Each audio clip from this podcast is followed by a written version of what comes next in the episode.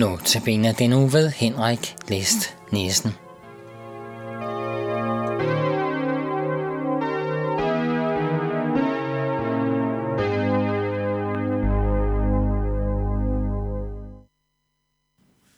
Velkommen til Notabene.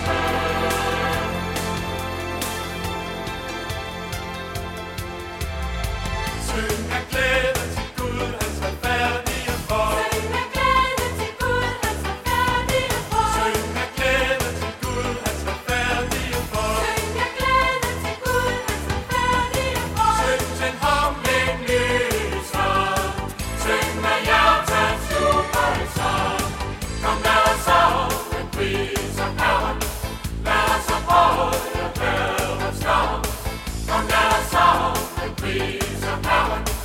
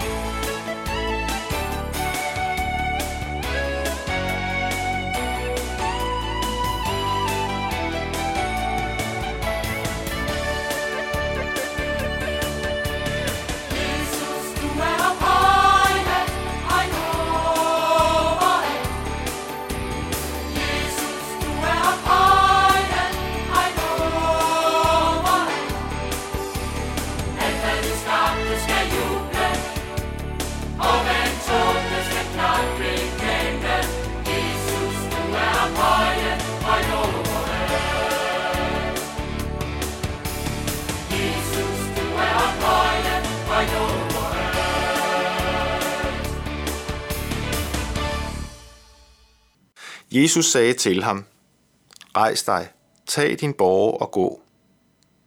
Straks blev manden rask, og han tog sin borger og gik omkring. Men manden, som var blevet helbredt, vidste ikke, hvem det var, der havde helbredt ham. For Jesus var gået sin vej på grund af menneskemængden på stedet.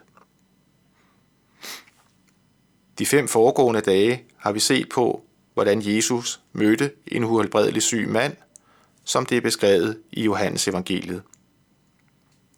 Hovedvægten ligger på en eksistentiel samtale med store konsekvenser. Skammen, den sociale isolation og bitterheden blev erstattet af, at manden kunne se på sig selv med andre øjne. Ideelt set blev han på et eksistentielt plan, om ikke kureret, så sundere. Samtalen med Jesus førte imidlertid endnu mere med sig. Underet skete, og manden blev faktisk rask. 38 års lammelse forsvandt med et som duk fra solen, og det samme gjorde Jesus.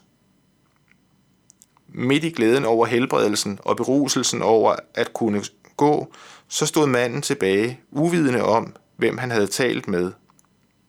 Så bliver det ikke mere underligt. Midt i glæden må manden have haft et enormt vakuum indeni, en ubærlig trang til at vide, hvad var det egentlig, der skete. Senere så mødte Jesus ham på tempelpladsen, og han sagde til ham, Nu er du blevet rask. Synd ikke mere, for at der ikke skal ske dig noget værre. Jesus forsvandt, og han mødte manden igen på tempelpladsen, 500 meter fra Bethesda Dam. Og dermed åbnes der for en ny dimension, hvor beretningen hidtil har centreret sig om lidelse, skam og ensomhed, inddrages Gud nu reelt for første gang. Jesus kunne have vist sin herlighed for manden, da han helbredte ham. Han kunne have stanset skaren, så han kunne have fortsat en religiøs samtale og peget på sig selv som frelser. Men det gjorde han ikke. Måske var manden slet ikke parat til at høre om det før, ligesom han formodentlig heller ikke kunne høre om Jesus som Messias, da han lå dybt handicappet ved dammens bred. På tempelpladsen ændrede det sig. Manden var her formodentlig for at bringe takkeoffer. Dermed var han et forbillede for os. Hvem kender ikke til at bede og anråbe om både stort og småt? Og når så hjælpen kommer, så glemmes takken. Jeg gør i hvert fald. På tempelpladsen konfronterede Jesus manden med helbredelsen på ny. Denne gang angik det hverken det mentale eller den fysiske sundhed, men derimod det allervæsentligste, nemlig relationen til Gud. Jesus pegede på, at det var forfærdeligt at være uhelbredeligt syg igennem 38 år. Men der er faktisk noget, der er langt værre. Det galt for manden, og det gælder også for et hvert menneske i dag. Og vi kan høre Jesu formaning om ikke at synde, både som en alvorlig advarsel og trussel, eller som en opmundring og invitation. Lad os se på begge dele. Først en advarsel og trussel. Da du lå ved Bethesda Dam, så mærkede du skammens væsen og frygtede konstant for andres domme. Dommene foregik allermest op i dit eget hoved.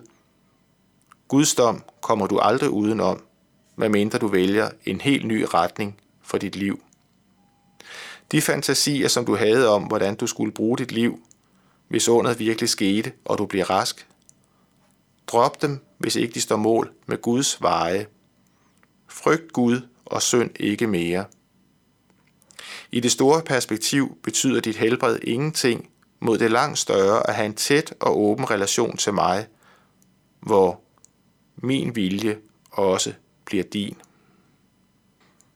Men vi kan også høre ordene som en opmundring og invitation. Jeg, Jesus, gjorde dig rask og gav dig et nyt liv, befriet for konstant selvfokusering og selvmedlidenhed. Liv nu det liv, som jeg har sat dig fri til. Træd de rigtige skridt og læg det gamle liv bag dig. Jeg elsker dig, og jeg ønsker at være sammen med dig i al evighed. Den barmhjertighed, som du oplevede ved Bethesda Dam, er bare en forsmag på den daglige barmhjertighed, som du vil opleve dag efter dag, når du giver mig lov til at være hovedhjørnestenen i dit liv. Jeg så dig blandt alle de andre elendige, og sådan vil jeg altid se dig som den eneste blandt de mange.